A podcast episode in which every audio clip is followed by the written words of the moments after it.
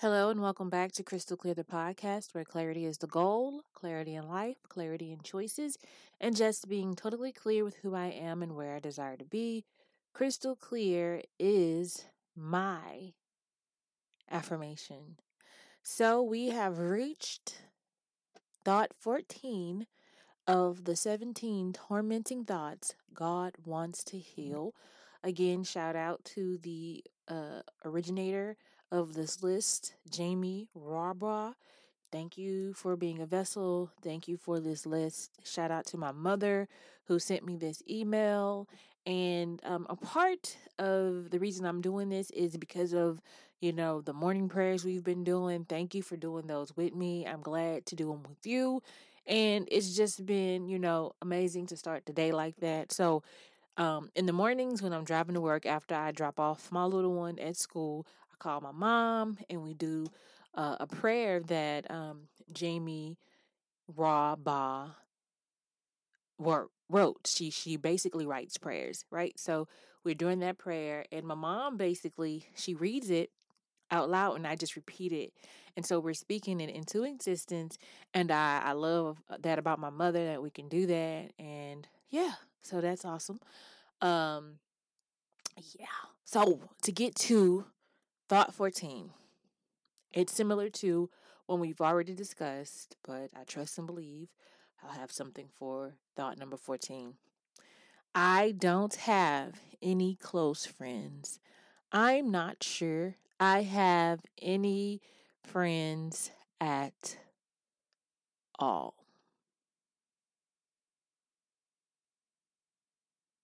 We're going through, y'all. We're going through.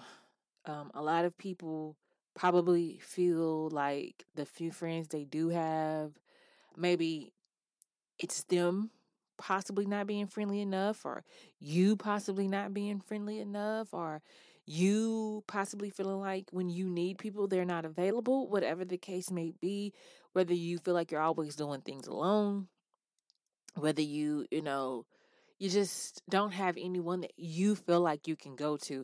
And that's not always your circle of friends issue. Sometimes it's a you issue.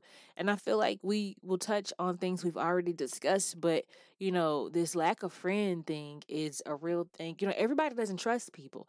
Some people have trust issues. There are some people who won't let people get too close to them because they're afraid of being hurt. And, if you are someone like that, you may often feel like you don't have any close friends and you're not sure if you have any friends at all because you won't allow them to come in. And it's a thought where you can allow it to enter in like there's something wrong with you to where people don't want to be your friend and disregard the fact that there's possibly something wrong with you and you won't allow people to get close to you. You need to possibly look into why you are so afraid to allow people to connect with you, to allow people to be your friend. Why are you afraid of that? And in the event that, you have friends, they just feel like acquaintances or what have you, figure out what you need to do differently to get closer to these people. I feel like it's one of those traits that you do to protect yourself. I know at work it's really weird. We've talked about that a time or two on the Crystal Clear, but at work it's really weird because you don't necessarily want to cross that line, but you genuinely eventually care about people. Even if there's things that you don't need them to be involved in, you genuinely care about people and their well-being, and you want, their life to work out a certain way. It's just if you're a good person, you want good things for people that you know and love. Now, not to say if you don't have friends, you're not a good person. You might be a person that just doesn't need friends, and if that is the case, I doubt this is the thought tormenting you. Don't let this thought enter in your mind like nobody likes you, nobody cares about you, nobody wants to be your friend. Don't let it enter like that. I feel like sometimes we have to logically attack some of these torments and thoughts and say, hey, I would have a friend if I wanted one. I would have a friend if I was more welcoming and warm. I would have a friend if I needed a friend. And a friend, doesn't have to look like somebody you met in school. A friend could be somebody online. I know a lot of people who have online friends, and you might not know that person personally, and you might not, have learned of them traditionally, but you've been playing spades with them for 25 years. And so, calling and have a conversation. So, this person is your friend, even if y'all never laid eyes, and I know somebody consider that to be weird, but I'm saying, like, if you need somebody to communicate with, I feel like a lot of times the people that you find online or whatever, the people that don't know you personally, you feel better opening up to them more so than you do the people that you really know, because you feel like they don't know me. So I get to, download, my issues and concerns with somebody who can't do nothing to me because they don't know me personally, And then, as you do that and they do it in return and y'all are giving each other a service of, a listening ear, it's like, oh, we are united. And, we are friends, and it doesn't, feel heavy. I don't have to do anything with this person. But then when you need someone to physically be there and you don't have them, you're revisited by the tormenting thought, you don't have any real friends. That online friend ain't a real friend. Where are they? Can they get here? Would they even try? And, that is a good question. But the point is,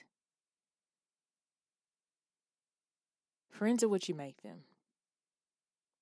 They can be people who, see about you. They can be people who, just stop and chat every now and again. They can be people you talk to every other year even. You don't have to be extremely close with people to feel like they are, in fact, your friend. I feel like, it's a setup for things to look a certain way. They don't have to be that thing exactly for it to be fulfilling to you. And so I would also rebuke this thought, because I feel like we have to, address ourselves when, something is bothering us. What are we doing to assist this thing, this thought, from being a reality or, being totally different from what we're experiencing? What are we doing? What habits do we have that keep people pushed away? What habits do we have that, maybe lets people get too close and then, pushes them away anyway? Like, what are we doing? Like, some people are too clingy. There's a such thing. Like, everybody doesn't need a clingy friend. Everybody doesn't need a clingy friend. I don't always need somebody to do things with. I don't always need someone to eat with. I don't need someone to always go to the movies with. I don't always need someone, period. I'm a person who enjoys my alone time because it's rejuvenating and it refreshes me. But when I can be with friends, when it's desired, then it is good to have them.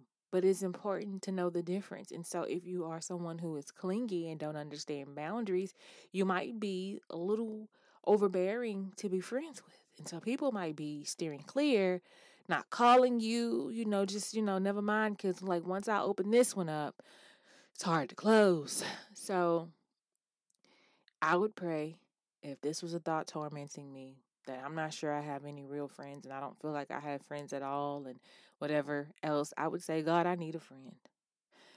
One after my own heart, one that would understand me, and one that would have the same level of clinginess or non-clinginess as I do. Someone who is compatible with me, a friend that can truly be a friend, that can truly use a friend. Thank you.